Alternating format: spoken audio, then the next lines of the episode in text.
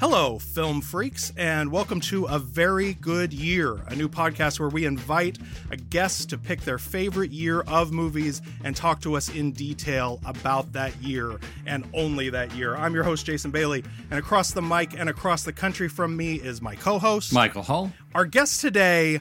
Um, this one means a lot, folks. Really, I, you know, like a lot of people my age and younger, um, Mystery Science Theater 3000 was a really big deal to me um, as a college age kid it really informed both you know my sense of humor and how i look at movies both good and bad and our guest was right there in the thick of that early golden period. He was not only a writer for the show from its second through sixth seasons, but he appeared in the immortal role of the bumbling but lovable henchman TV's Frank, and in the years since, he's written and appeared in numerous television shows and podcasts. He's written several books and has continued riffing movies first as a part of Cinematic Titanic and currently with the Mads Are Back with fellow MST3K alum Trace Beaulieu. Here he is, folks, the one, the only Frank Conniff. Hi, Frank. Hey, hi. How you doing? Thanks for having me. Thank you so much for being great, here. Great to be here. It's really, it's really a treat uh, to have you on. You know, I, I when I was telling basically anyone I know that you were coming on the show. Um, one of my friends said, "Well, I'd be really interested to hear his top five. To hear, you know, is he going to pick uh, good movies or bad movies?" and I said, "I would imagine Frank probably relishes the opportunity to talk about good movies. I love for uh, for once." Yeah. I love talking about uh, good movies uh, way more than I like talking about bad movies. Uh, bad movies, and, and I enjoy um, uh, riffing movies. Um, uh, but actually, my my uh, opinion of the so-called bad movies has evolved over the years, and and uh, most of the movies that uh, we did on Mystery Science Theater, not all of them, but most of them, and the ones that Trace and I do now on the Mads are back, I, I have affection for. You know, sure. and uh, I don't. I I think when I started on the show, I kind of looked at a lot of them as like, oh, really bad movies, and let's let's take them down and every and and I, am not. Uh, that's not my attitude anymore. I'm like, you know, they they did the the hard work of making the movie. God bless them, and we're now we're right. going to add some some another level to that with our riffs, and we're all together here to make some entertainment. Yeah, you know, I've I've found myself mellowing as well on the subject and i wonder you know eh, eh, how much of that is just you know getting older and sort of uh less bitter um, mm-hmm. um but also how much of it i think is that you know sort of mainstream entertainment and really so much of contemporary movie making is so sort of uh, dull and lifeless and pro forma and and even these you know quote unquote bad movies a lot of times at least have like an energy to them and an individual voice mm-hmm. to them and like a sense a sense that someone made them even if that someone should have been in a mental hospital. I don't know.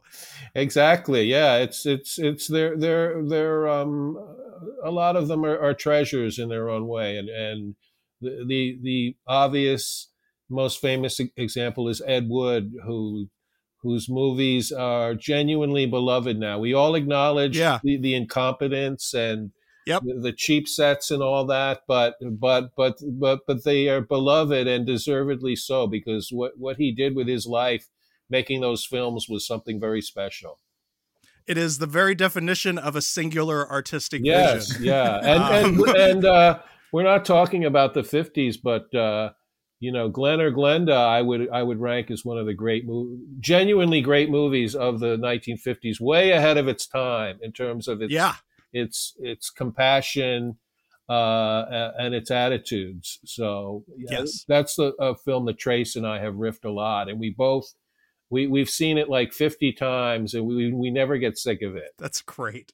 Well, you know, and and the thing that I think people sort of should appreciate too in understanding this this line of thinking in in in your sort of evolution as a film goer is that really you saw all of the garbage when uh-huh. you guys were were, do, were doing that show that you you know you write about it in your book which we're going to plug uh-huh. uh 25 mystery science theater 3000 films that changed my life in no way whatsoever that you know you you not only were a writer on the show mm-hmm. and TV's Frank right but you had a a less lesser known, less acknowledged third job for the show.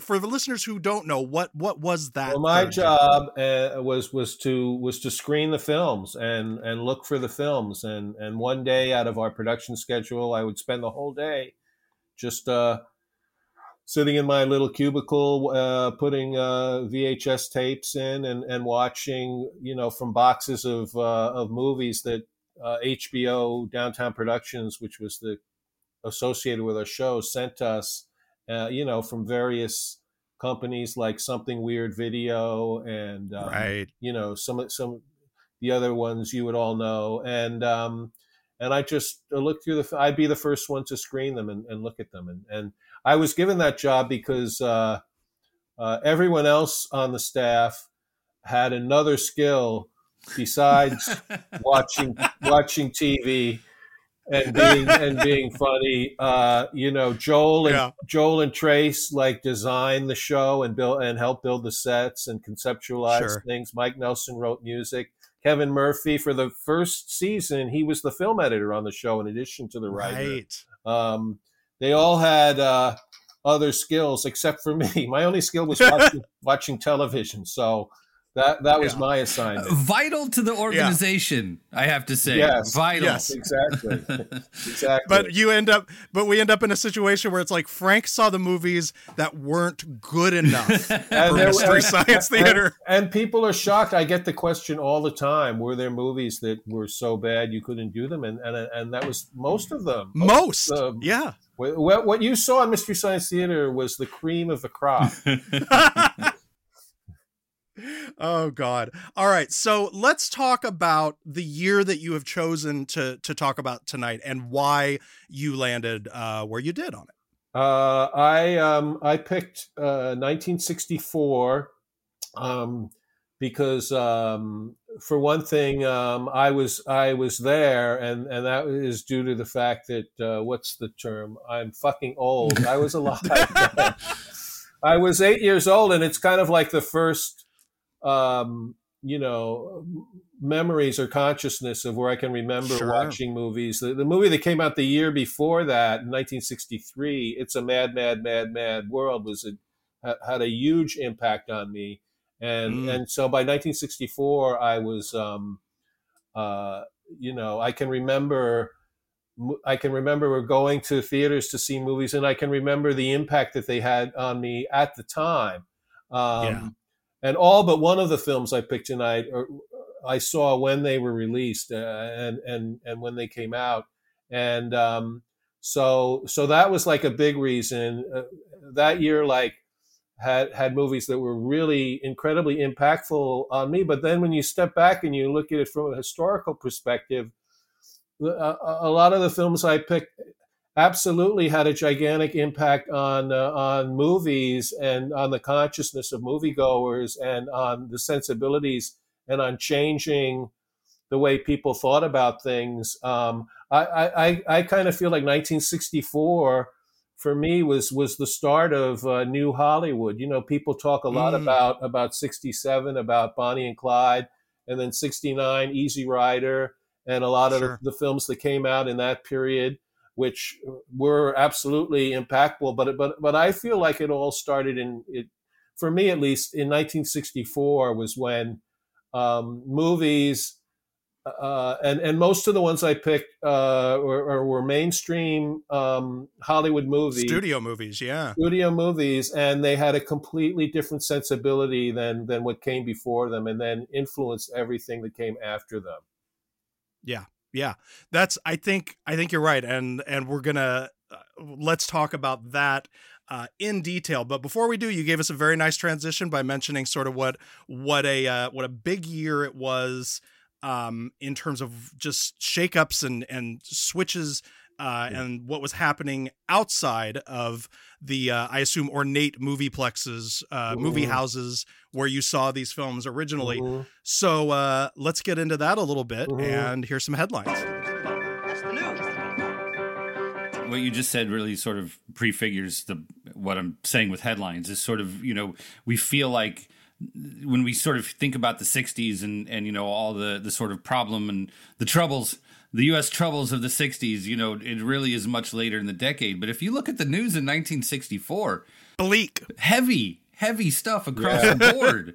Uh, mm-hmm, January yeah. 1, the shitty Brits get out of both Rhodesia and Malawi. And so there's a little bit less colonialism in the world. So let's have a very good year round of applause for that. Uh, always like to support less colonialism. Yeah. Uh, U.S. Surgeon General Luther Terry reported that smoking may be bad for your health, which is the first time the U.S. government ever said such a thing. Uh, Wait, I'm sorry, what? Fake news. Wait, what?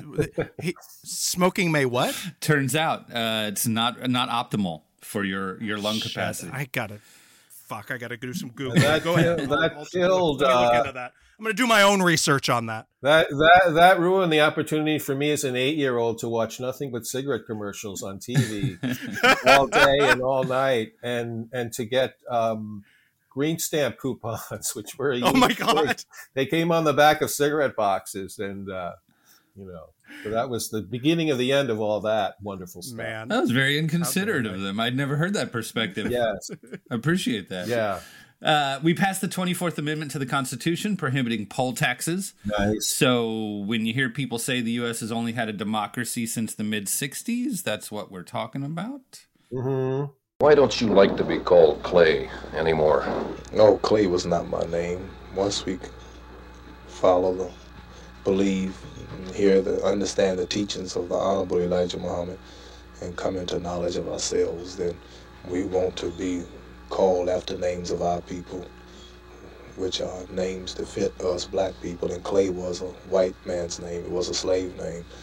And I'm no longer Clay, I'm no longer a slave, so now I'm Muhammad Ali. In February, boxer Cassius Clay beat Sonny Liston to become heavyweight champion of the world. And in March, he changed his name to Muhammad Ali, and that was no longer a sports story. Wow. I know this is not the right fight, Mike, but I will not miss an opportunity on this show to say, Ali Bomaye, Ali Bomaye. And I'll I'll just uh, uh, thank, thank, you to give you some uh, perspective. You are there. Perspective is yeah. I remember I remember listening to the Cassius Clay Sonny Liston oh shit like on the radio. Yeah, and it was uh, maybe my first um, exposure to what would be considered a gigantic upset because nobody thought and I remember right. this. Nobody thought Cassius Clay was going to win that fight, and uh, yeah, and and then he won it. And, and I have a very uh, specific memory of listening to that on the on the radio, and uh, and everyone being shocked. Yeah, Radio Caroline started in the UK, which was a pirate radio station that was set up offshore so they could play music the kids like because uh, you know radio was still imagine that very much dominated by BBC and and they weren't really doing much with. There was a little band called the Beatles, which we're gonna was gonna come up again later. Uh, they were you know and, and, when you couldn't get the Beatles on the radio. It was sort of a, a no brainer to, to start a pirate radio situation. And there ended up being several of them, but Radio Caroline is, is sort of the first and best known. And there are a lot of great documentary podcasts, and there's a lot of different versions of the telling of the Radio Caroline story. Uh, that many of them are excellent. That's a good story, worth checking out. Yeah, amazing. First, the known facts. James Chaney, Andrew Goodman, and Michael Schwerner went to Mississippi to help register Negroes as voters. It had been stressed at the training school they had just completed that their purpose was not to stage sit-ins, marches, or demonstrations. It had also been stressed that the federal government could offer them little protection. Henry Hezekiah Dee and Charles Eddie Moore were murdered by the Ku Klux Klan, and we know that because their bodies were found while investigators were actually looking for three other gentlemen who were murdered by the Klan. James Chaney, Andrew Goodman, and Michael Schwerner, three gentlemen who were murdered for participating in Freedom Summer. Jesus. 41 years later, Edgar Ray Killen was found guilty and sentenced to life in prison for the murders. He was the only one, but he did eventually die in prison, so that's good. Mm-hmm. Yay! Fuck that guy. A lot of good docs on Freedom Summer. A lot of good ways to find out about that. Yeah, yeah. 12 uh, young men in New York City burned their draft cards as far as I know, that's the first time that particular protest went down. Mm-hmm. And again, 64. Like, I feel like yeah. that's something we think about 68, yeah. you know, right, like yeah. you were talking about with the movies, but yeah. there that was documented and they made sure of it. They made sure people took their pictures. I, I, think the thing is, is that the, the, the media, like things happen and then it takes the media a while to pick up on things that are happening yep. before the, before the rest of us find out about it. My fellow Americans, As President and Commander in Chief, it is my duty to the American people to report that renewed hostile actions against United States ships on the high seas in the Gulf of Tonkin have today required me to order the military forces of the United States to take action in reply. The Gulf of Tonkin resolution was passed, giving Lyndon Johnson freedom to open up the war in Vietnam. How'd that go? Yeah. I believe there was um, uh, one senator who voted against it. Uh, Wayne Wow. Wayne Morris. I, th- I might be getting that that that wrong, but uh, you know, it was a completely bullshit thing, and you know, Yep. the type of thing that we repeated has been repeated throughout history, where Oh yeah. not a lot of courage happens from the politicians. Johnson went on to beat the pants off of Barry Goldwater in the presidential election of 64, a terrible result that only could have been worse if it went the other way. Uh, what's the Le Carre line about the Cold War, right? The right side lost, but the wrong side won. Very sort of that. Uh, and the Second Vatican Council was in 64. And I'm not going to get into all of that now either. But if you want to know on a granular level why Mel Gibson sucks, go to your favorite search engine, search Mel Gibson's dad, comma, Second Vatican Council, and settle in. It's a And, lot. and on a personal note, that is why in my Catholic household, uh, we didn't have to uh, eat fish on Fridays anymore. Hey. Or- because then they, that was like a rule. That was a rule. Don't Yeah. eat meat on Friday. Then suddenly one day, hey, you know what? Not a rule anymore. Go ahead. Have a burger. Yeah. Have a nice burger. it was part of, of my extensive uh, training to one day become a lapsed Catholic, which I became. Congratulations. Well, I mean, if the that. fish thing is bullshit, where does it Yeah. stop, right? Yes. Isn't and that- plus, what we had to, you know, it wasn't. It was fish fish sticks. You know, it wasn't wasn't great food. At least in our household, you know. yeah, you weren't having like salmon fillets or anything. No, no. Uh, I, I love fish now, but back then, you know, the culinary um, uh, choices of Americans in those days was was much Pretty less grim. than it is now. Yeah. There are rumors around that this is Britain's revenge for the Boston Tea Party. 3,000 screaming teenagers are at New York's Kennedy Airport to greet, you guessed it, the Beatles. This rock and roll group has taken over as the kingpins of musical appreciation among the younger element. Well, I think like part of the reason I think maybe none of us think about all of the heavy politics in this year is another big thing. The first U.S. pressings of Beatles records came There out. you go. Exactly. And so, like to me, when I think 1964, like that's I want to hold your hand. Like I'm sort of that to me. I think the pop culture elements of 64 jump out a lot more. yeah. Oh, yeah. Yeah. And I think that's key because, you know, even like a lot of the Beatles documentaries or the sort of studies of pop music will pinpoint just the fact that like the Beatles made everybody feel better after JFK died. Yeah. But like when you run down all this other shit that happened between when JFK died and when, you know, they landed at at at Kent, the newly christened Kennedy Airport. Um yeah, I think America was was ready to to to shake their their mop tops and say woo Woo. and have a good time. yeah. At one point uh, in 64, the all like five of the Yeah. top five songs in the United States of America were, were- all Beatles songs. They were 5 for Right? 5 that week. Yes. Five for five. But even that had a political edge. John Lennon used a press conference in Florida to announce that the Beatles weren't going to play any segregated venues. So that's, right. Yeah. Good for him. All Yeah. right, John Right? Lennon. All right. I feel like that gets left out of that story. He also said that the Be- Beatles were bigger than Jesus, and that Yes. huge- that was a couple of years later. And and you know people objected, but I, Je- Jesus had nothing on the charts at that point. So, You're right. Much less the top five. Yeah. Not a record. Mhm. Uh, the Moog synthesizer was introduced by Robert Moog in 1964. Peace be upon him. Oh, I didn't know that. That's that's gigantic. Yeah. I had no idea. That's good news. Uh, Elizabeth Taylor wed Richard Burton for the first time. How, how'd that turn out? not as bad as the Vietnam War, but not a whole lot better. Fair. Fair. the marriage was better than most of their movies. I have to say. There you go. Lots of famous people were born in 64. Nicolas Cage, Chris Farley, Todd Field, Wanda Sykes, David Cross, Pretty good. Biz Markie, good. Tim Blake Nelson, Don Cheadle, Guillermo del Toro. That's a dream blunt rotation right there. I mean, Biz, Tim, Don, and Guillermo. I'll I'll, I'll pass the. I feel like to some people probably have. Uh, Bridget Fonda, Juliette Binoche, Sandra Bullock, Debbie Mazar, Mazar, that's got to be Mhm. Mazar. Yep. Uh, Janeane Garofalo, Monica Bellucci, Marisa Tomei. So Lots of basically, famous people. everyone I had a crush on in the 90s was born in 1964, apparently. Yeah, yeah. They were all around 30. You like Yeah. ladies that are around 30. There you go. The Mets played their first ever game at Shea Stadium. In details that will surprise no one, they lost. And the first home run hit in their new park was by Willie Stargell of the Pittsburgh Pirates. I'm not even a sports guy, and I know that that's true. yeah. I don't follow sports either, but I but the the shittiness of the Mets is yeah. Yeah. Transcends all, Mm, you know, it's just it's it's just in the pop culture firmament at this point. Yes. I know Mets fans who are like, but but they but they know. Yeah. They they won the they, they won the World Series in '69. You should point. that out. right. They yes. they were on their way, but Yeah. you Yes. know, their stadium had some good had some good cheers later.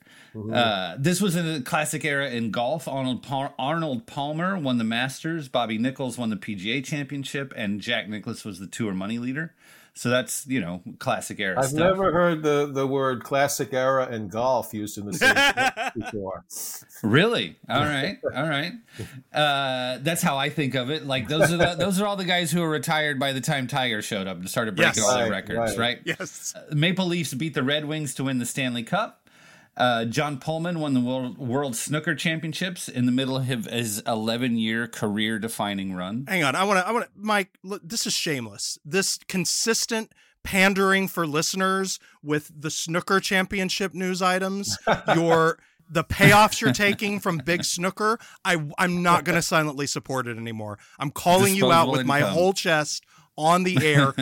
Enough pandering to the snooker crowd. Carry on. You got to think about it. They have disposable income. If you you in order to have a snooker table, you already have to have a pool table, which means like you've got a, a significant basement. it's a lot of you know. space. A lot of I've- there's a big rec room. Yeah. I'm working a long game here, Jason. There was a movie version, uh, snooker version of The Hustler called The Snookerer. Thanks, Frank. That's what you're here for, my friend. Uh, there were both summer and winter Olympics in 1964, but the USSR won most of the medals, so we don't talk about that. And there was not a World Cup in 1964, so thank God people were making movies. That's Yeah. headlines. And there we go. Wow. Thank you, Mike. Thank you for walking us through those. A lot going on in 64, but what else was going on in 64 was little little Frankie Conniff um wa- in his short pants was going off to uh to the multiplex or not the multiplex No, sorry, no the movie palace multiplexes back then. to the Uh, movie palace. Were you in were you in New York at the time? Was I was in uh, I was in Westchester, which is outside Okay. New York City. New New Rochelle, New Rochelle, which fans of the Dick Van Dyke Show. Will That's right. That's where the Petries live. Yeah. All right. So uh so Frank has been kind enough to put together a a ranked I know all you all you rank ranked list queens out there will be pleased to hear this a ranked list of uh his five favorite movies from 1964 so here we go. Frank Conniff, what is your number 5 movie of 1964? Um, well, the number five uh, is the one out of out of the five that I picked that I didn't see when it came out. Very few people saw it when it Yeah. came out. It was a completely underground movie. Uh, I think it had one or two showings in New York. Uh, it was it was made for a few thousand dollars by uh, Robert Downey Sr., um, who went on to do um, Greaser's Palace and and Putney Swope and, and some films that really did make an impact and Pound.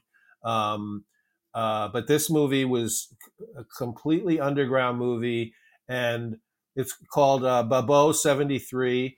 If I wanted someone to moralize with me, I wouldn't have come across no ocean to visit with you. My wife does a much better job of moralizing than you do. The fact remains, if you don't give me those 12 H-bombs, I'm going to drain your gold for you. That's right, man. 12 H-bombs or I drain your gold for you. And this one, out of all of them, too, I, I only first saw it for the first time like just recently. It happened to be on Turner Classic Movies. They, Oh, you know, shit. they do their, their their TCM Underground. That's thing. right. Millie, friend of the show, Millie Oh, De Chirico. great, great, yeah! Shout out to her. Thank Yeah. you so much. But uh, um, they did a they they did Robert Downey Senior films uh, that Mhm. night, and they had Putney Swope, and, and they had this one which I'd never seen. I wasn't even really planning on watching it necessarily, but I but I, I happened to to watch it, and it kind of blew my mind. I mean, I I, I was really amazed by how inspired I was by it. Uh, it was like nothing I've ever seen before, um, and it just seemed to me to be the epitome of an era uh, in the 60s of people not just in filmmaking but in all the arts just like throwing away every convention in the world and just completely letting their subconsciousness uh, come to the fore and and and make whatever came into their head and then going go, you know coming up with an idea and then going out and making it it was it was kind of the beginning of that spirit of Yeah. of, of independent filmmaking. Uh, uh, you know, uh, and you know, Andy Warhol was, you know, filming the Empire State Building and filming people sleeping. This is kind of like the the entertaining version of that. I, I think, you know, um, because because that's the thing too is I don't really. I, I, I'm never, uh, and the movie is like less than an hour long, you know, and Yeah. uh, I never really completely follow what's going on when I'm watching it, but I'm laughing a lot. It's very funny, and um, uh, and and I just loved it, and, it just came at me completely unexpected, and I was very inspired by it. I, I watched it and I said, I want to think this way when I write. When I write, you know, I, just want to write with complete abandon, and um, and and hopefully also be funny and entertaining in the process, and that's what Robert Downey uh, Senior A prince. uh, uh, uh, achieved in this film. Yes, that's how he's uh, he- he's um, uh, listed. And you know, please don't ask me to tell you what the plot of the film is. No, God no, God no. I, I mean, have no. with three three educated men, right? And I don't think a one of us could do that. Yes, and um, but uh, I, I think. Uh, you know, one of the best um, kind of reactions to it that I saw because I after I watched it, I looked for for stuff on the internet about it, and uh, I saw a little film of uh, Paul Thomas Anderson, who's a huge Robert Big time. Downey Senior fan. And, and and by the way, there's a really I would recommend to people. There's a really good documentary on Netflix right now about Rob called Senior that Yep. his son Robert Downey, who you may have heard of, Yeah, um, uh, participated in it, and, and it's really a love, lovely film. And um, and in the in the movie, uh, Robert Downey Jr. says, um, you know, uh, Paul Thomas Anderson is really the the son my dad would have preferred to have. had. kind of that's a whole other documentary they great could do. That's Yeah. like a whole other. But Yeah. but but anyway, his I I saw a little clip of him and him and Robert Downey Sr. watching Babo seventy three, and and this is Robert Downey. Uh, this is Paul Thomas Anderson, who loves Robert Downey Sr. loves this movie. The first thing he says when it's over, he turns to Robert Downey Sr. and says, What the fuck is going on? that's like the perfect because you don't know what the fuck it is. You just watch. Yeah. You just know that that it was really fun and um, and and and really entertaining. And also, um uh, Taylor Mead is in it, who who apparently was like a big guy in the Andy Warhol films and, and uh, the underground um, art scene of New York of that, that time. And, and he's hilarious in it. Like yeah. I kind of feel like he could have gone to uh, L.A. and, and done guest spots on Get Smart or something. You know, he's Yeah, he's like he's really funny, and the music is by uh, Tom O'Horgan, who went on to direct Hair on Broadway Oh, and and Okay. directed the original Broadway production of Lenny. Was a huge shit. deal in in theater of that time. So so it really there's a lot of significant people involved with it, and um, um, and and I, I just am really happy that I got to see it. A lot of times, music in movies complements a scene. Right. The music in this movie adds to it in some way that is not Uh, obviously a compliment, but is definitely adding to it. Well, it, it's the, the, what the qualities of this movie have nothing to do with the, uh, with what you expect from. and, and one of the things about it that I feel like kind of uh, that I kind of like too is that the the sync recording isn't that great, and and in some Right. ways it, it, it and, and some of uh, Robert Downey's other films from that era too kind of remind me of of mystery science theater films. You know, like Sure. like really low budget with with very uh, limited technical expertise, um, uh, but but going and making them anyway. And in his case, since he was such a funny kind of visionary um, um, f- a filmmaker, you know, Yeah. it, it it comes off really well. But uh, Yeah.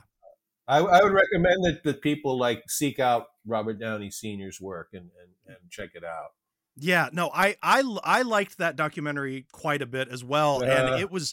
And after I saw it, I had that moment where I was like, you know, I bought this little Criterion set of you know like five of his movies that came out a few years ago, and uh, and so I was glad to finally have an excuse uh, with this recommendation to seek it out. I will not go off into a whole jag about how if Netflix is going to run that documentary, they should like do the right thing by film culture and run a bunch of his fucking movies alongside it. Right. Uh, uh, I'll, I'll I'll let that slide. but you can. um, but I I watched uh, seventy three over the weekend for the second time. I, I found it on the Criterion Channel. so- Beautiful. See, they're Yeah. they're they know Yeah. how you maintain a art form. right. The thing that was really striking to me about it, knowing very little going into it, was it felt like one of the few films I've seen that really captured the spirit of you know what they called at the time the sick comedians. Yes. Like it feels like a complement to like Lenny Bruce albums and Mort Sahl's Yeah. act and you know that strain of of subversive, you know, sort of coffee house. Time for my PMBM. Yeah. that like subversive kind of coffee house comedy. That's exactly right, and it and it was still uh, um, uh, underground at the time. Uh, That that, um, but as from a, two of the other films we're going to talk about soon, uh, part of that discussion is is how that's where that sensibility made its way into the mainstream. In the Robert Downey Sr. film, it's still uh, underground because the movie itself is underground and was barely seen, you know. But I, but I guess he got a grant off of it, and it, it enabled him to like keep making Keep movies. working. Yeah. Yeah. So, um, uh, but yeah, that whole and, and that's what people. The term you just used is that's how that comedy was described by the mainstream press, by Time Magazine. Sick humor. Mort Sahl, um, Lenny Bruce, um, Terry Southern, whose name Yeah. will come up again, um, uh, Jules Feiffer, Bruce J. Yeah. Friedman. You know, like there was that whole uh, sensibility, which ended up, you know, seeping its way into the mainstream, and now that sensibility is is everywhere now Yeah. in comedy and in culture. But Yeah. back then, it was it was very underground. Yep, very much so. All right. Excellent pick. All right, number 4 for 1964. Frank, what do you got? Um, well, this one I picked um, uh, mainly because uh, I saw it when it came out, and and and I loved it so much, and it blew my mind. Um, uh, is Mary Poppins? Fire! Light up the sky. It's the entertainment thrill of a lifetime.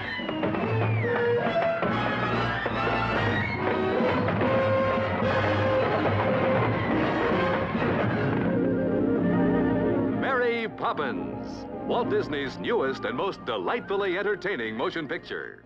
which which I think was as far as Walt Disney uh, live action uh, st- was the apex of Walt Disney was like kind of the the the accumulation of his life's work because he died like a year later or so a- after the film and, and I think it just it set the standard. You know, we live now in a, in a period of lots of family films, lots of uh, you know. Sure. Um, uh, musicals and, and, and things like that um, um, that are wholesome or whatever and and, and and and and that movie just is is like to me still like what everyone should aspire to to to to try to be as great as that movie is you know and and it had um uh, so many elements in it that as a kid, uh, you know, I was already a Dick Van Dyke fan when I saw it, and and, and you know what? Don't come to me about his Cockney accent. I don't give a shit. Everybody, everybody trashes his Cockney accent. I realize it's not accurate. It's all wrong. I don't give a shit. You know, I'm, I'm fine with it. Uh, and and um, you know, and Ed Wynn is really funny in it, and, and it has all these great uh, character um, actors and and great um, songs by the Sherman Brothers that are very unique in their own way, and they, they were very unique, um, an original songwriting team. There's another great documentary about them, by the way. Uh, Yeah. That, that there's that one of their sons, Jeffrey Sherman, who I've met, who's a great guy, um, made. Um, and uh, you know, so so the other films that are coming on this list, I, I feel were in terms of impacts on the culture. Uh, I think were a bigger deal, but this movie is just one of the first things I thought of when I thought of 1964 because I saw it in 1964, um, and uh, it just had a big impact on me um, uh, as a kid. Which uh, you know, I was I was the target audience for it, Yeah. and, and, and I loved it. Um, Yeah. No, that's that's all that I would add to that is that and I know this is sort of jive to to to always fall back to this, but like my kids are 6 and 9 they love Mary Poppins. Like they love it like a movie that came out this year. Like they will throw it on. yeah. They will sing along. They will they were excited about the terrible sequel when it came out. Like I didn't. I still haven't seen the sequel. you, you save yourself the pain. Uh-huh. save yourself the pain, Frank. Uh-huh. Um but it yeah, it's just like it works. There is something just yeah. On on a on a an elemental uh instinctual level that kids just connect to that because it's Yeah. it's full of all these themes about you know about parents who care about you and about you know people who look out for you and it's got that sort of that poignancy that's that's there but that's never overwrought It's never Um, overwrought. yeah, because because for one thing, I will say, Mary Poppins herself is kind of a nasty piece of work. oh she's kind of a dick yeah yeah, and uh, the movie, in terms of like a character arc, the movie is really about the dad. Yeah. that's that's the story of the movie. Is the dad is his transformation from uh, the stiff upper lip banker guy who Mary Poppins helps to you know find his uh, true soul or whatever. And by the end of the movie, he's singing "Let's Go Fly a Kite" and um, uh, you know, and, and I love I love the moment when he gets fired at the bank and he and and it's so serious and they ask him, "Do you have anything to say?" and, and he says, "Supercalifragilisticexpialidocious." and starts laughing. Like I just love that moment, you know. Yeah. And, and it's kind of that theme, which a lot of a lot of movies and kids movies have tried to ha- have done that same thing theme of the person who's who finds his true inner child or whatever and and becomes a better person for it. That movie uh, mary poppins i think did it better than a lot of the movies that came in its way. yeah. Yeah. I would agree. I would agree. All right frank conniff what is your number three movie of the year of our lord 1964 Um, well, my number three movie is another film that I that I saw um, in its first release. Completely blew my mind, and it, it's what set me on my path to become the secret agent that I wanted to be when I when I was eight, which is Goldfinger.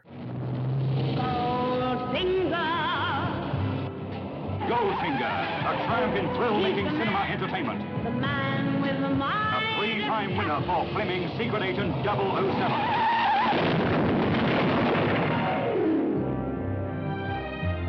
Who are you? My name is Pussy Galore. which I think not just in terms of of what James Bond movies did for me, which which made me like a total freak for anything that having to do with secret agent stuff when I was a kid, and um, I think it's an incredibly influential movie. Obviously, I, I think every action, big action movie, um, uh, is like its descendant that came in its Yeah. wake. It, it Yeah. kind of it, it kind of raised the, the bar in terms of um, um, you know what what an adventure movie uh, was supposed to be, the bigness of it, the bigness of the crime, the Goldfinger committing, and, and and it's so well done um, uh, on so many levels. I mean, I, I think um, uh, like Doctor No and um, From Russia with Love, which came um, before uh, Goldfinger. Uh, I, I both I like those films a lot too as well. But this is the film I think when they figured out, you know, the producers, this is what a James Bond movie is. That's Yes. when they kind of settled on what a James Bond movie is. and um, and so for better or worse, that's what they became. And then and then everybody imitated it, and and it was like so incredibly influential. But not just in the '60s with all of the spy knockoffs like the Flint movies and the Matt Helm movies, um, but also. Um, you know, to this day, the Marvel movies are all the children of Goldfinger. They're all the children of James Bond. Star Wars is, is, is the children is child of James Bond. Go Um, search new Bond on any social media, and just there's hours and hours of fighting. Yeah. like Yeah. now that's happening right now. Yeah, Exactly. And um, so, um, you know, so on a personal level, that movie just like um, rocked my world like so much. And I saw it like several times. Yeah. And, then I, I think I, I think that was my first Bond movie too, because, because I think I was even too young for the Mhm. previous two. But then I remember they put out um, uh, Doctor No and From Russia with Love uh, on a double bill, and you could go see them both at the same Oh time. God. I think I saw that after, and then by the time Thunderball came out the next year, I was just so ready for it, you know. Yeah. Um, and then um, uh, You Only Live Twice, and then I, I sort of drifted away a little bit. From from or, or on Her Majesty's Secret Service though was also really good with George Lazenby, but um, uh, you know, but but that movie, I think, like I said, not just in terms of, of how much I loved it, that, that was like a very impactful movie to Hollywood, and and hasn't changed since. Yeah. One you know, I rewatched it um because it'd been a few years uh for for the for our talk tonight and the two things that were really striking to me, one on and one off screen. When you're watching the movie, yeah, they they had figured it out and they were, you know, and, and it was the, the formula was sort of adhering, congealing, whatever. But there's also it's early on enough that he doesn't feel like a superhero yet. Like he Right, still feels it still feels like Goldfinger could fucking kill him at the end of Yeah. the movie. Like, you know, it doesn't like there's no real stakes in those movies anymore because, you know, it's not like you know, but in in that, like he's still first of all, he he still feels sort of sort of human and vulnerable. Uh-huh. Um and also just, you know, it's there there is still kind of a sense that anything is possible. The other thing Yeah. that I that I found fascinating as I was, you know, getting out my Bond Blu-ray box set like a good middle-aged Mhm. white man was um you know that that the the the box set that I have is this handsome, you know, sort of collector's thing that lists the year on each of them and, and like you mentioned, they they were put they were banging these out like yeah, one, a year Yeah. which is like astonishing now when like each of these bond movies is like there's like three or four years between them Oh, and it's a whole press cycle about if if whoever's playing it is going to be back and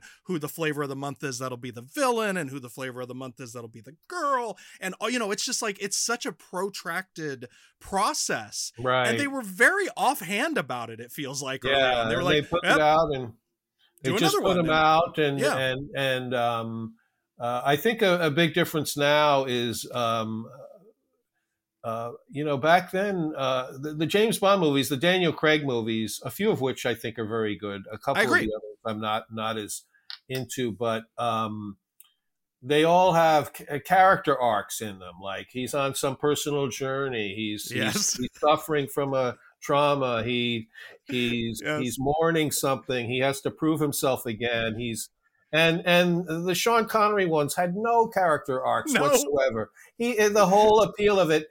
The coolest guy in the world ha- has to save the world. That that Yes. was like the whole thing, and it was all about the caper and about him uh, stopping it. And he didn't have any.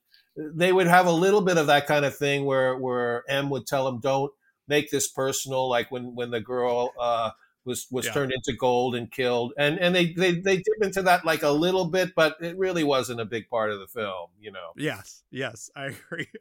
Um, all right. Uh your number two movie for 1964. What you got, Frank? Well, my number two, and the only uh, reason it's not number one is because the one I picked for number one is so gigantic Yeah. that. But this, I'll, I'll say, is a close second. Yeah. Um, a Hard Day's Night. Are you ready? Then brace yourself. Here they are. It's been a hard day's night. which uh, really so many uh, so many things uh, personally come together for me in this movie. Mhm. Um, you know, first of all, it's it's just a brilliant movie, and, and, and it's it's a kind of thing like you were talking about the Bond movies a minute ago. It was just tossed off. They didn't put Oh, any yeah. thought into it. They made it in a few months. It was to cash in on Before they on- weren't popular anymore. Yeah. yeah, before they before the the, the, trend would end. Yes. Um, and, and so um, you know, and then they they made this this seismic film for me anyway that that um, uh, you know not just impacted music but kind of changed filmmaking too because Yeah. they happened to hire a genius A genius. a An, an genius to actual fucking genius. Yeah, Yes. Richard Richard Lester, one of the one of the great directors um, uh, of all time, and and also the movie though uh, Richard Lester, as you I'm sure you know, you know he had worked with Spike Milligan and Peter Sellers, and he came from like that whole Goon Show um, crowd and and and these are the people that that that that were very influential to Monty Python, and then Monty Python influenced SCTV, and then they influenced everything else and SNL and everything. So you're seeing in 1964 that comedic sensibility Totally. uh, um, infused in this film. Um, it really is Where no one expected it, where everyone just thought it was going to No, be no. like a shitty Elvis style knockoff yeah, it, it could have movie. it could have easily just been that, but I think because they hired um, Richard Lester and and you know the the Alun Owen, I think the Yeah. screenwriter's name is, did Yeah. did a great wrote a wrote a really funny script with where where nothing is at stake in the movie. You know, they just have to get to their gig. It's Yep. just an excuse for them to do a bunch of songs, um, but it, it works so brilliantly, and uh, um, and the songs, of course, you know, Yeah. are, are great, and the music was incredibly uh, impact. I remember coming out of the movie theater. I, I, I, I I was changed after I saw that. I mean, I was like, like completely as if I was on on a sugar rush or something, or on speed. Like I was just, uh, um, just insane from it, and and and um, so I, I- it's another one of those movies on a personal level. Level, it was impactful, and on a huge societal, cultural level, its impact is still being felt today. And Richard Lester, um, you know, he was just on fire in the '60s, and he, Yeah. he he made not just this film, but Help and um, The Knack, which I only saw recently, which is brilliant, Mm-hmm. And Petulia, which is a brilliant movie, and The Bed Sitting Room, and, and then he did he did the three the Three Musketeers, which originally I didn't know was supposed to be a Beatles movie. Oh wow. He did it in the seventies, yeah. Um, no, I you know we both reached for that for the G word. We both like separately called him a genius, but I do weirdly feel like he's he's not talked about in the sort of No. pantheon of great 60s directors and I don't know if that's just a byproduct of like him ending up doing Superman movies or something but no, like, I don't know. Well, I think part of it is too is that he retired. He's still alive, Yeah. but he, he he retired a long time ago. like 30 And, years uh, ago, yeah. Yeah, and uh, so he hasn't been in the in the conversation as much, but but he he really deserves to be. That Monty Python sensibility was already there. It's interesting that you described, you know, Babo seventy three the same way. You know Yeah, that oh, idea, yeah. like I can trace for you a very distinct line from this Mhm. film and this director Yeah. through these projects, and how that is still impacting us now. Yeah. and it's the same. You know, it's this very similar thing, but for a comedy. with Lester and the people behind um, uh, A Hard Day's Night, they had an, an instinct, I think, for for for for entertaining more people than maybe Robert Downey Sr. Mambo seventy three. Which Sure. like I like if Mambo seventy three had gotten like a bigger distribution, I'm not sure it would have been um, as big a hit. But it but it is that same sensibility, and and, Robert Downey Sr. too. Um, uh, by the time he made uh, Putney Swope, Putney Swope was a big hit in its day, and, and it, he he he hit the zeitgeist at exactly the right time with that movie. People were ready for something crazy like that. They weren't quite ready yet uh, in '64, but um, uh, I, I when I when I watch Richard Lester films, I, I, I feel like uh, kind of his premise is, you know, uh, what if what if Jean Luc Godard was entertaining? You know what I mean? I mean and, I, and I like some of Godard's work. I, some of it is entertaining, but some of it but uh, but uh, um, it's like just that same like French New Wave, uh, com- completely new form of filmmaking type Very of sensibility, yeah. but but very fresh, but but but really funny and, and, and just with an urge to, to just to be entertaining. All right. Anybody who knows fuck all about 1964 at the movies will not be surprised, I think, by what your number one pick is. Um, but let's build up the suspense anyway. Frank, what is your number one movie of 1964? Um, uh, Doctor Strangelove. Where's my shorts? Where's the bathroom? Buck, should I get it? On the hotline. Doctor Strangelove. Or How I Learned to Stop Worrying and Love the bomb. A moving picture. which completely goes into what you were saying before about sick humor. It's it's Yeah. it's but it kind of goes sicker than sick in terms of it, it really taking and and this was so revolutionary at the time. Now we we have dark comedy all the time about we have comedy about the darkest subjects.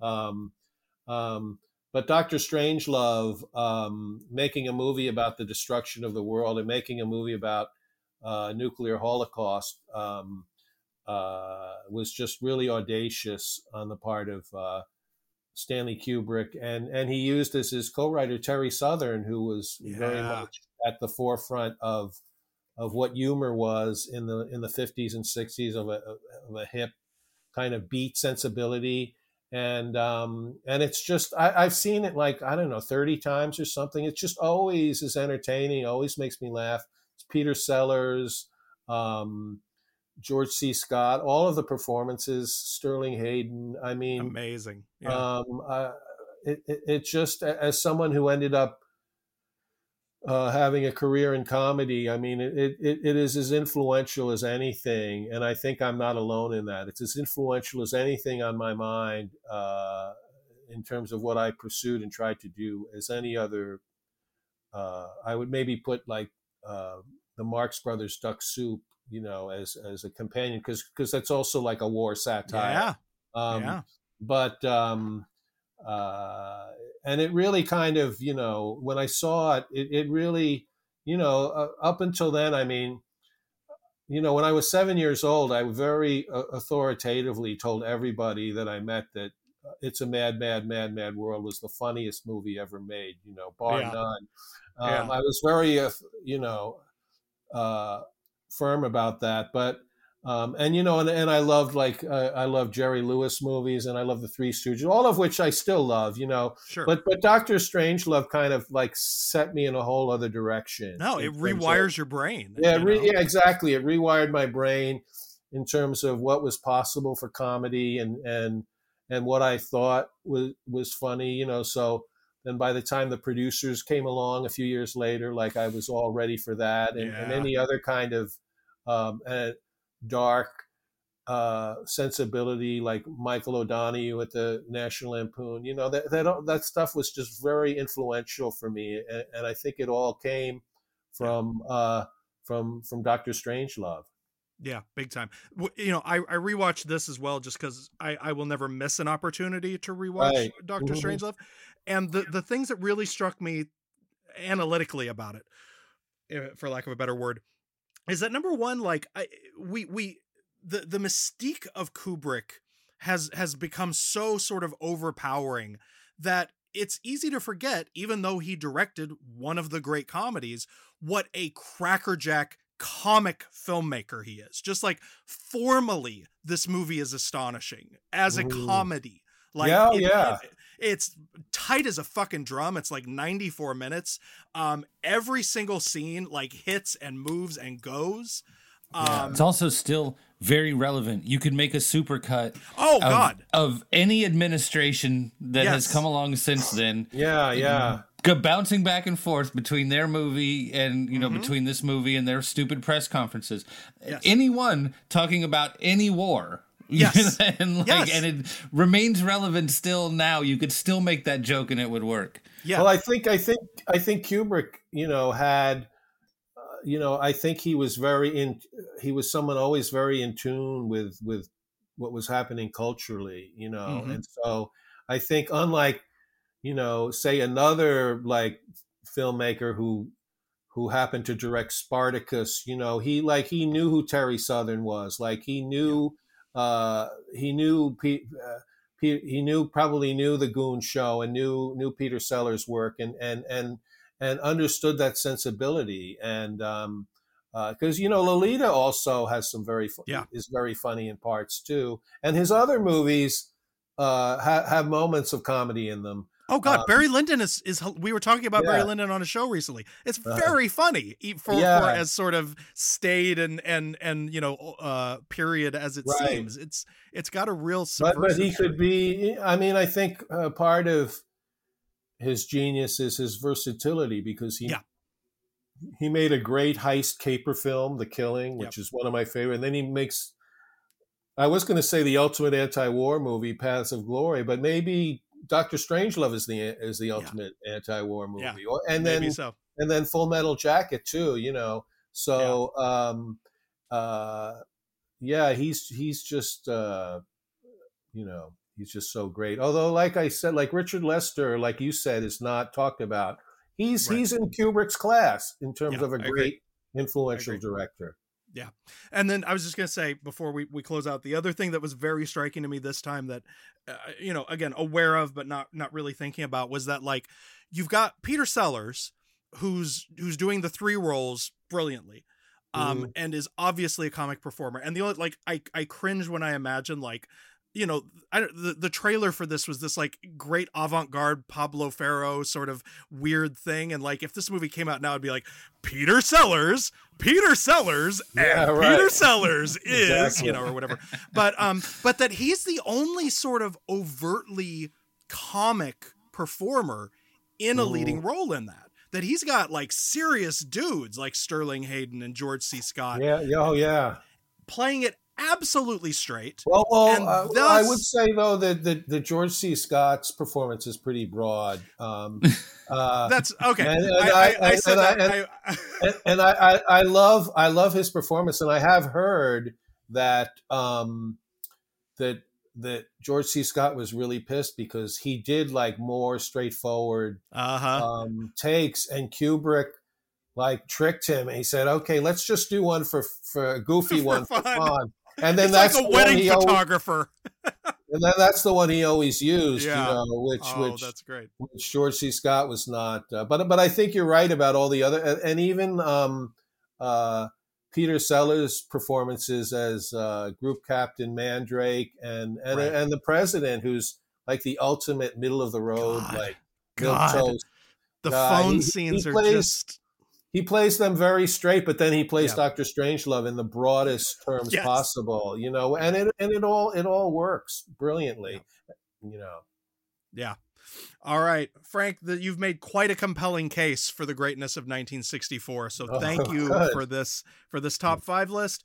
Uh, I'm gonna turn it over to Mike so we can find out what films were winning trophies and making money. Here's awards and box. Sell out with me, oh yeah, sell out All right, let's start with the Oscars. This is a All right. really fascinating list to me because, again, of the way we usually think about this decade and how Yeah. sort of, you know, when we look back on it now, how sort of obvious it was. Right. What needed to happen to save the multiplex, right. But when you look at this top 10 list, it's like, you know, these guys weren't as, as like sort of out of touch as we often think of them now, right? Right, right, right. Um, But uh, Oscar, My Fair Lady, Best Picture, Best Director for George Cukor, Best Actor for Rex Harrison, won all these same prizes at the Golden Globes for Comedy Musical. My Fair Lady, big, big picture, 64. Yeah. Yeah, and and I I'm not that crazy about it personally. Me neither. Um, and Well, I like I like I, I like musicals, and and um, I think Mary Poppins was much better, and uh, and I'm glad that George Cukor finally got an Oscar because he's he's That's true. great. He is but great. um, but but I, I I watched it one time all the way through, and that's the only time that's ever going to happen. Best actress at the Oscars and also at the Golden Globes for comedy musical went to Julie Andrews for Mary Poppins. Ironic because she Yes. was Yes. in the in the Broadway production of uh, My Fair Lady, and uh, Jack Jack Warner Got said screwed. She's, she's not a big enough star. They put in Audrey Hepburn and and and dubbed her voice, and and then Julie Andrews won the Oscar. A very That's- fitting fitting ending Oh. to that story. That's just it's so delicious. It's one of my Yeah. favorite, like, you know, sort Uh, of quiet revenge stories in all of Hollywood history. Yeah. Yep. Best supporting actor went to Peter Ustinov for Topkapi. Yep. Yeah, he and never. It's never a bad idea to give Peter Ustinov an award. Nope. Absolutely not. Mhm. Best supporting actress went to Lila Kedrova for Zorba the Greek. Zorba the Greek's a good movie. I like Yeah. I like some Zorba the Greek. Mm-hmm. Best foreign language film went to Yesterday, Today, and Tomorrow. Oh, Marcello Marcello. Mastroianni, right? Yeah, I don't Oh, think I've seen, I, haven't, haven't- Oh. I don't think I've seen seen that one, but Woo! That's Sophia Loren like Mm. at her Sophia Lorenest. Like holy mackerel. I'll leave it at that. yeah. Uh, other significant award winners: Best Picture, Best Actor to Peter O'Toole at the Golden Globes for a drama went to Becket. Which I Oh, still have Becket's never seen. it's a good movie. I've seen Yeah. Becket. It's uh, I think it's it's on Criterion right now. I'm not Oh, okay. sure, but um, it's it's really good. A, a good companion to um, A Man for All Seasons. Kind of a Oh, okay. similar similar kind of vibe of crazy old religious British people. Yay! It's a good subgenre. Yeah. yeah, yeah. Best Actress uh, went to Anne Bancroft at the Golden Globes for a drama for The Pumpkin Eater. A film I've never seen, but again, I'm I'm all in favor of giving Anne Bancroft any award you can give her. I, I agree, and um, they're remaking it now and calling it the Pumpkin Spice Eater, just to. Hey! Boo! Boo! Best Supporting Actor went to Edmund O'Brien at the Globes for Seven Days in May. Oh, Seven Oh. Days in May is so fucking good. I love me some Seven Days in May, and don't forget Eddie O'Brien is the one who told Rick Dalton in Once Upon a Time in Hollywood to buy a house in Hollywood so people know that you live there. Yes, I forgot about that. That's perfect. Best Supporting Actress at the Golden Globes went to Agnes Moorehead for Hush Hush, Sweet Charlotte. Yeah, that's that's You got to give her one. any time you can give Agnes Moorehead an award. Yeah. To me, she's getting that award because they didn't give it to her for the Magnificent Ambersons when she should have gotten That's- should have gotten an I agree. Oscar for that. I agree. Uh, the 100%. Palme d'Or at Cannes went to Jacques Demy, The Umbrellas of Cherbourg. Oh, fuck yes! Beautiful. That's that. the And I kind even- of I- I- I, even love his follow up, uh, "The Young Girls of Rochefort." Even more than Yes. that. yeah, Yeah. I, I love Yeah. Love, uh, and Michel Legrand rules as far as I'm Yes. concerned. Yes. Agreed. Big love for Umbrellas of Cherbourg. Oh yeah, Yes. The Golden Lion at Venice went to Antonioni's Red, The Red Desert. I I um that was a homework assignment I watched one time. Oh, Yeah, his movies are like homework. I mean, I'm not saying I don't want to disparage him. It's in that category for It's me fine. where you're It's watching fine. it is is like homework. Yep. Yep. And uh, the New York Film Critics Circle Award for Best Film went to My Fair Lady. That seems like a Oh, that's- kind of a light choice for them. It no? is. Well, It I think that was the New York Film Critics um, before, like that was like the Bosley Crowther. Yes, it was. You're right. Of, yeah. of Yeah. respectable. That was before the Andrew Sarrises and the Pauline Kaels and That's the right. um, Vincent Canbys who were hip to what Yes. was going on uh, came along. You know. Fair. Fair. Good analysis. All right. What what uh what was the box office looking like that year, Mike? Let's bang through it. Well, it's just all Beatles movies, just like the uh, just like on the on the radio. like the record charts. Number ten was a Hard Day's Night. yep. Yep. Good. Good start. Good, start. Uh, number nine was the Pink Panther in Okay, March. now- Oh, Now here's this Seminole. this still blows my mind. I just want to put just remember for a few seconds. The Pink Panther was released in March of 1964. Okay, carry on. Also, I, I, wanted to, to just tie in the whole uh, Peter Ustinov thread. Oh Uh, yeah, there was there one. go. Is that he was supposed to play Inspector Clouseau? Holy and, shit. And he left the film, and then they, uh, Peter Sellers changed history by, by playing it, and then and then and then uh, Peter Ustinov sued them afterwards, but but lost. Yeah. Oh my god. and they were like, "You, you broke up with me. what the fuck are we even doing Exactly. here?" Exactly. Oh god. Uh, okay, so Pink Panther was March, and uh, number eight was the unsinkable Molly Brown. Yep. Un- unwatchable. I'm sorry. the unwatchable Molly Brown. yes. They Number remade, they remade that and called it Titanic. I don't know. Number seven was Way to Go with What an a way to exclamation point. Oh, sorry, what a way to go. Uh, Not a lot of titles ha- come with an exclamation point. I don't think But I. here we are. What a way to go is like an all-star, but I, I, I don't think I've ever seen it. Yeah. Always something a little sweaty and desperate about the exclamation mark at the end of the title Yeah. for me. For me. All right, and then Number six on the top 10, A Shot in the Dark, which Okay. came out in June. June. Oh, that's interesting. the Pink Wow, Panther didn't that. sequel came out like not only in the same year, but it came out like three months after the crazy. Pink I, I, I never knew that. That's that's insane. It's amazing. But, but And also, uh, a, a, a shot in the dark is an adaptation of a Right. Broadway play that, that wasn't, and then and they just turned it into an Yep. Inspector Clouseau movie. yeah, Uh, yeah.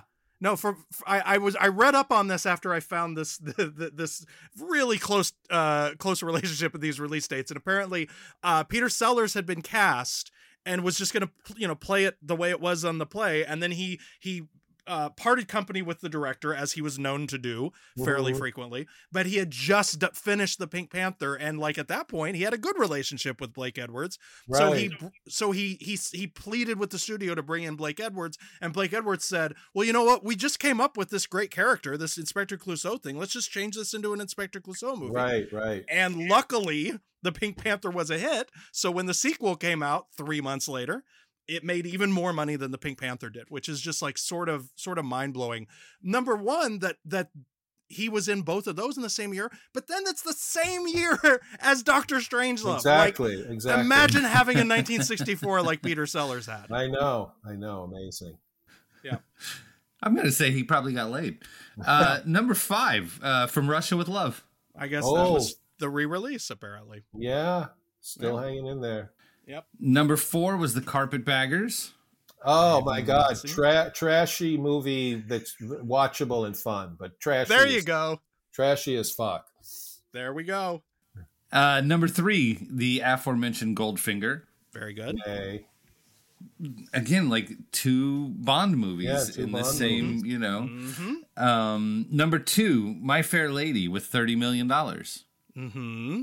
And number one. When movies were like 75 cents or something, right? Yep, yep. Uh, and number one was Mary Poppins with $31 million. 31 million. One last little victory for our girl Julie Yay, Andrews. yay, million dollar edge off So the did- movie that she couldn't get cast in. So, so Doctor Strangelove is not in the top ten, or maybe it came out late in the year. And, and Yeah, it- probably. It could very Yeah. yes, it very well could have been something like that. Yes. Yes. I just, you know, we always hear about New Hollywood and sort of, you know, the way we hear about it later, it just seems like it was so obvious that, Yeah. you know, that was what America wanted and that was Mhm. what needed to happen.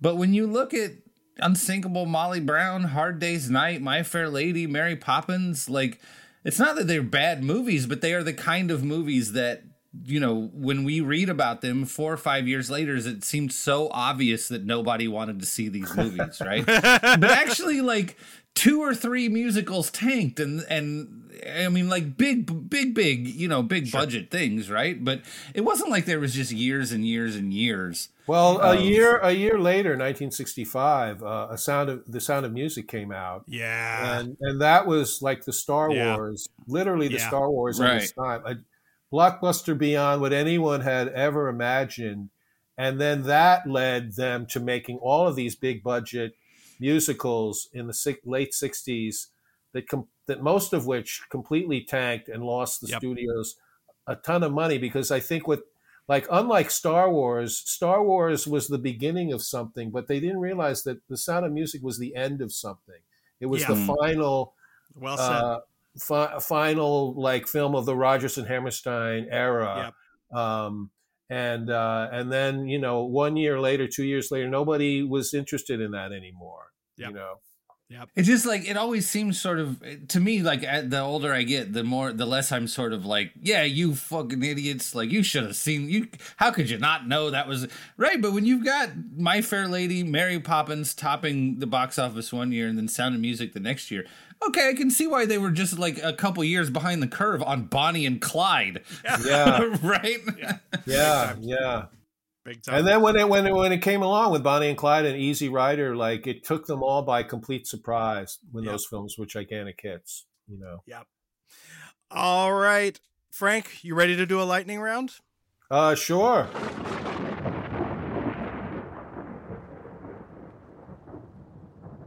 All right, we're gonna put five minutes on the big clock. I got a good list here. You, you're, you're right, man. 64, they were kind of killing it. Um, a good list here. I'm gonna say before we start the clock with a lot of double headers. Uh, again, like Peter Sellers and his Pink Panther movies, like the James Bond situation. A lot of great filmmakers making two really good movies uh, within the same year. So we're gonna hear Mhm. about some of those. All right, Mike, can you give me five minutes on the big clock? And here we go. Peter Sellers returns in the world of Henry Orient, also out in 1964. Great movie. I just watched that not too long ago. And, and but the thing about that movie, remember, it's not a Peter Sellers movie, really. It's No. it's really about the the friendship of the two girls. Peter Sellers has a funny supporting role in it, but I think he has top billing. So, it, so as long just get past the fact that it's not really a Peter Sellers movie, and it's really good. Pretty also, delightful. any any movie with Paula Prentiss in it is worth. it. Yes, automatic. Yeah. Uh, Alfred Hitchcock's Marnie. Oh, that was another homework assignment. Uh, From the aforementioned Jean-Luc Godard, Bande à part, aka Band of Outsiders, was released in oh, okay, that's cool. I, I don't think I've. That's one of the ones I haven't seen. I have to Ooh, that's one of the good ones. All right. Yeah. Uh, also, the great Sam Fuller put out two pictures that year uh, Shock Corridor and The Naked Kiss. Thoughts on those? Yeah, well, I've I've seen them both. Um, Shock Corridor. If they had wanted to be commercial, they would have named that movie uh, Nympho Ward because there's a, there's a thing in the in the institution called the Nympho Ward, which is like Yeah. an amazing thing. I don't know why they didn't call it Nympho Ward. All right. Uh, John Frankenheimer released two absolute bangers. Uh, the aforementioned Seven Days in May and also The Train with Burt Lancaster. Yeah, both great, both really good. He he was the shit, John Frankenheimer. Yeah. Uh, also, the shit, Sidney Lumet, who in 1964 released both Failsafe and The Pawnbroker. Wow, and you know what? I, I forgot to mention Failsafe when we talked Yeah. about um, Doctor Strangelove because it was the serious version, right? Um, and and uh, Doctor Strangelove kind of stole its thunder, but Failsafe is fucking great, and it's It and, is. and and uh, uh, when people ask me like when you were a kid, what was what was the scariest movie you ever saw, and they think I'm going to say some horror film, and I always say fail safe because that was the height height of the Cold War, and that movie scared the shit out of me because That it was so real. Yeah. Yes. Yeah. But but really well done and great. You know. Yep. Um, Don Knotts in The Incredible Mr. Limpet was Oh. released in 1964. God bless God bless Don Knotts. I love I love him. And the only thing that, uh, bad about that is that it meant he left the Andy Griffith show. But that's the only negative thing I can say about it. You mentioned him earlier. We had two films in 1964 directed by and starring Jerry Lewis, The Patsy and The Disorderly Orderly. He was still good back then, Jerry Lewis. Yes, he was. Still, still getting some uh, some mileage and stuff. You know. Yeah. Still Uh, wasn't the ego hadn't completely taken over That's yet. right. Three Elvis movies in 1964, Frank Conniff. Viva Uh-huh. Las Vegas, Kissin' Cousins, and Roustabout all came out in the calendar year. Um, the the only Viva Las Vegas might be the only like halfway decent Elvis musical of the '60s. You know, I mean, Elvis made some good movies at the beginning of his career, and then when the the Colonel just wouldn't let him do anything but Yep. this this money make money grabbing stuff. And uh, but but Viva Las Vegas has good songs, good numbers, and and he he meets his match in Ann-Margret, which is why it, it stands out from the rest of them. Hundred percent. You know what else Ann-Margret was in in 1964, Frank? Little What? little little bit of magic called Kitten with a Whip. Ooh, I've seen that one Yes, a few times, in fact. yes. You know what else came out in 1964, Frank? Santa Claus Conquers the Martians Yes, was released, and that's another one that I saw when it came out, and I actually talk about it in one of my books. How I saw that in the theater, and I have I had no memory of it afterwards. Imagine that. Um, uh, I won't. I won't go too. I won't go much further with the bit. Uh, I did list here that also released that year were the Starfighters, the Creeping Terror, the Human Duplicators, the Atomic Brain, and Hercules Against the Moon Men. All of which, all of which you watched uh, during your your tenure at MST3K. I did. I s- it- it- 1964, on top of everything else, was a great year for shit. Yes. now, the next batch are ones that they covered after you left the show. So I do want to Uh, hit you with these and hear uh. see if you've if you've heard them and if you have thoughts on them. First of all, the incredibly strange people who stopped living and became mixed up zombies came out in ~64. Right, right. There's Ray Dennis Steckler, right? Yes, sir. Did that one, yeah. But I wasn't. I wasn't there, so don't blame that one on me. folks. that movie is offensively straight faced and has not nearly enough zombies in it. That's my capsule review of that fucking movie. Also released in 1964, The Horror of Party Beach. oh, okay. I've. Ne- I'm not. I've never seen that one. Uh, that, uh, th- They did that afterwards, I guess. I Yep. didn't see Yep. it. Yep. All right. Um, I gotta wrap up because we are almost out. Um, in general, Muscle Beach Party, Bikini Beach, and Pajama Party all released in 1964. Just any general thoughts on on the beach party movie craze? Um, you know what? The uh, American International, uh, they were churning them out, and they're they're not that great, but they they put like people like Buster Keaton and Don Rickles and and Harvey Lembeck and uh, and and nothing wrong with Annette Funicello either. I have to say. So God bless the beach movies, is what I say. There we go. Thank I can't think of a better way to end a lightning round. Thank you for that, Frank. Um and with that we're going to we're to wrap up. Um tell us what uh th- those who who know you and love you as TV's Frank uh and, and maybe have lost track tell everyone about the Mads are back, which as I understand it is sort of your your your current primary uh activity. Uh, the Mads are back is a monthly show that uh, we do on, as a lo- online live streaming show where Trace and I uh, riff a movie, um, uh, Mystery Science Theater 3000 style, and um, we we do the second Tuesday of every month. Uh, you can go to themadsareback.com or dumbindustries.com um, and find out. Our next is on Valentine's Day, Aw. Tuesday. Um, Tuesday, uh, February 14th, and it's a, uh, and I'm very excited because it, it is a James Bond spy knockoff Yay. uh, called Dimension Five, starring uh, Jeffrey Hunter, who some people might remember as Captain Pike from. Uh, a few other people might remember him from The Searchers and a few of the really good movies he was in. Um, yep. So um, that's going to be a fun one. So and that's ten ten dollars, and uh, you can go to those sites for all the info about them, and you can watch them live or you can download them and watch them later. Yeah, the, I I'm just here to you the Mads are back is just is is such a good time. The the relationship and the timing uh, that you and Trace have cultivated over all of this time is just like it's such a treat to to still get to hear it and enjoy it. And I mentioned this the last time we talked, but I also I I went to a live show of the Mads are back. Um. I want to say the night that they canceled basketball and we found out Tom Hanks had COVID. Like I I came home to that news. That was the last night before the pandemic started. That was Yes. uh, um, before everything got locked down. Uh, Yeah. Uh, and there were the even a couple of really good sort of pre-pandemic jokes that you guys had, had thrown in that night on the fly. It was the Um, last good time I had in 2020. So like the- that was it. Uh, then and uh, it was at the Alamo, right? In, Yep, uh, Alamo in Brooklyn, yeah. Yeah, and um, and we haven't done a live show since, but maybe we'll start doing them again soon. We're we're both and I, uh, Trace and I, um, we haven't paid attention to the CDC's um, an- announcement that that it's okay now to pretend to pretend the pandemic's over. So. Yeah.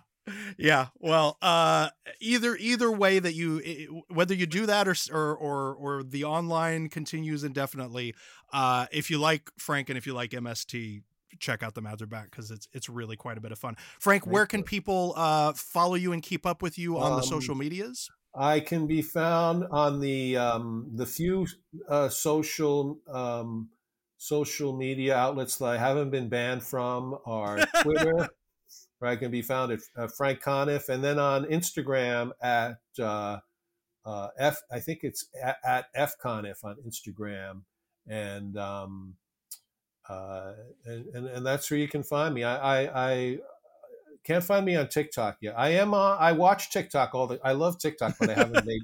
I haven't made any content for it yet. Fair enough. Mhm. All right. Hey, hey, listeners, do you enjoy uh, a very good year? The the podcast you're listening to right now. Here's a little something you can do for us.